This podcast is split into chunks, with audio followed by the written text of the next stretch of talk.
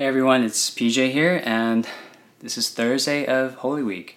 And Thursday, the most important thing that happened on the Thursday of this week is the institution of the Lord's Supper. Now, it says in uh, various Gospels, but I'm going to focus in on the Gospel of Luke, uh, in chapter 22, uh, verse 7 to 13, the preface to the institution of the Lord's Supper is very interesting. The word Passover is used again and again and again. Verse 7 Then came the day of unleavened bread on which the Passover lamb had to be sacrificed. And then verse 8 So Jesus sent Peter and John, saying, Go and prepare the Passover for us, that we may eat it. And then again in verse 11 uh, The teacher says to you, Where is the guest room where I may eat the Passover with my disciples? And again in verse 13 And they went and found it just as he had told them, and they prepared the Passover. Now, why this repetition? Because it's very important for us to understand that the institution of the Lord's Supper itself is a fulfillment of the Passover meal. And so the hour had come, it says in verse 14, immediately after that. Jesus reclined at table and the apostles with him, and he says, I have earnestly desired to eat this Passover with you before I suffer. He calls it the Passover meal.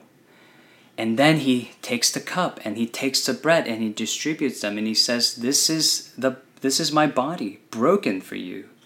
Do this in remembrance of me. And the cup says, This is poured out for you, uh, uh the new covenant in my blood. Drink it in remembrance of me. Now, that's also very significant because for the Jewish people, it was very clear the Passover meal was always about remembering how God had led his people out of slavery, out of the land of Egypt. And they were to repeat this Passover celebration, this observance of the Passover meal, to remember that. But here, Jesus says, Do this in remembrance of me. And all of this is Christ very clearly communicating not only to his disciples, but all the Jewish people, all of God's people. He is, He is the Lamb of God who takes away the sin of the world and delivers them once and for all from the bondage to sin and death, to bring us into the eternal kingdom of God where we will be dwelling with God forever. So it's very important that we understand the, the transition he's making now uh, from the old covenant to the new. He says, This is, again, the new covenant in my blood. And this is the Passover meal. Uh, one theologian put it this way He therefore puts an end to the Passover meal of the old covenant and establishes now the Lord's Supper of the new covenant. He's not abolishing what's old, he's fulfilling it. That's what he said he would do. I came to fulfill the law. And that's what Jesus is doing here. And of course, this is because this is better for us, for God's people. Uh, it says in Hebrews 10, uh, he does away with the first in order to establish the second. And by that we will we have been sanctified through the offering of the body of Jesus Christ once for all. Every priest stands daily at his service, offering repeatedly the same sacrifices, which can never take away sins. But when Christ had offered for all time a single sacrifice for sins, he sat down at the right hand of God, waiting from that time until his enemies should be made a footstool for his feet. For by a single offering, he has perfected for all time those who are being sanctified. And the Holy Spirit also bears witness to us. For after saying, This is the covenant that I will make with them after those days, declares the Lord, I will put my laws on their hearts and write them on their minds.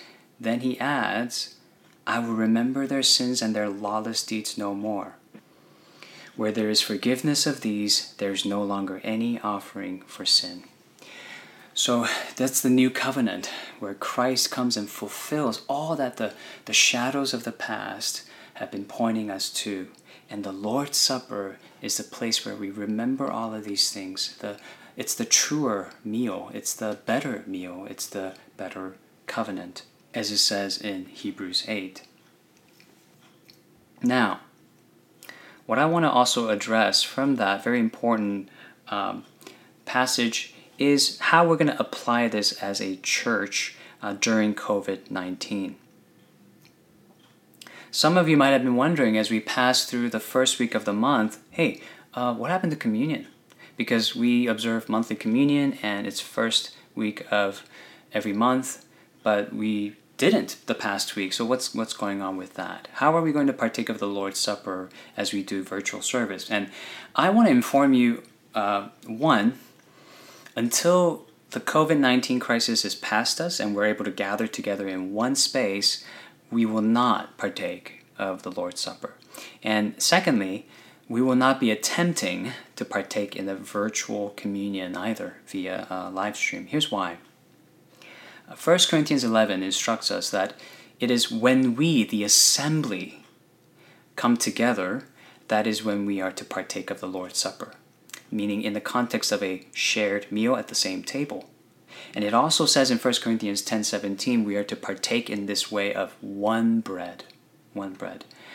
And that's how the Lord himself, Jesus himself distributed the the bread and the cup when he reclined at the same table with his disciples. And that's uh, again seen time and time again in Matthew, Mark, and Luke.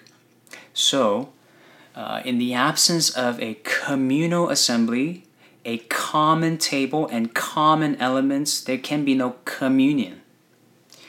Um, and we're not going to be criticizing other people who attempt virtual communion, but uh, we are going to hold fast to what we believe is the most biblical uh, approach to the Lord's Supper. Um, and we are not going to be part- partaking of this until the day we meet again. Now, as the body of Christ, uh, we cherish the sacrament of the Lord's Supper. Right? He, he instructed us to do this in remembrance of me. It's an essential mark of the church. It's a, it's a blessing for the churches with spiritual benefits that we, we gain from it. Jesus, that's why he himself instituted it and promised its spiritual benefits. So okay, then how are we going to respond to this loss?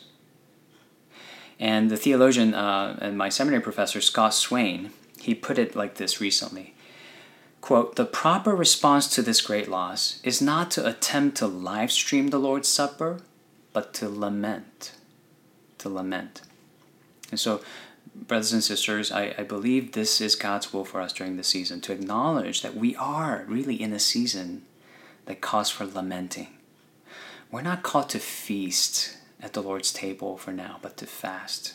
This is a season of delayed gratification. This is a season of weeping with those who weep, uh, going alongside those who are suffering and praying for them, crying out for God's mercy with humility. And I believe that when we do that, when we turn to God in humble reliance, He will draw near to us and He will deliver us. And He will bring us to that joy that, that comes in the morning. As the Lord promised in Matthew 5 4 Blessed are those who mourn, for they shall be comforted. So let's together pray and yearn for the day when God will shower His grace, bring healing to our land, uh, when we will gather once again face to face around the Lord's table, where we will celebrate and we will feast. We will feast in the house of God. Until then, let us hunger and thirst uh, for God's deliverance.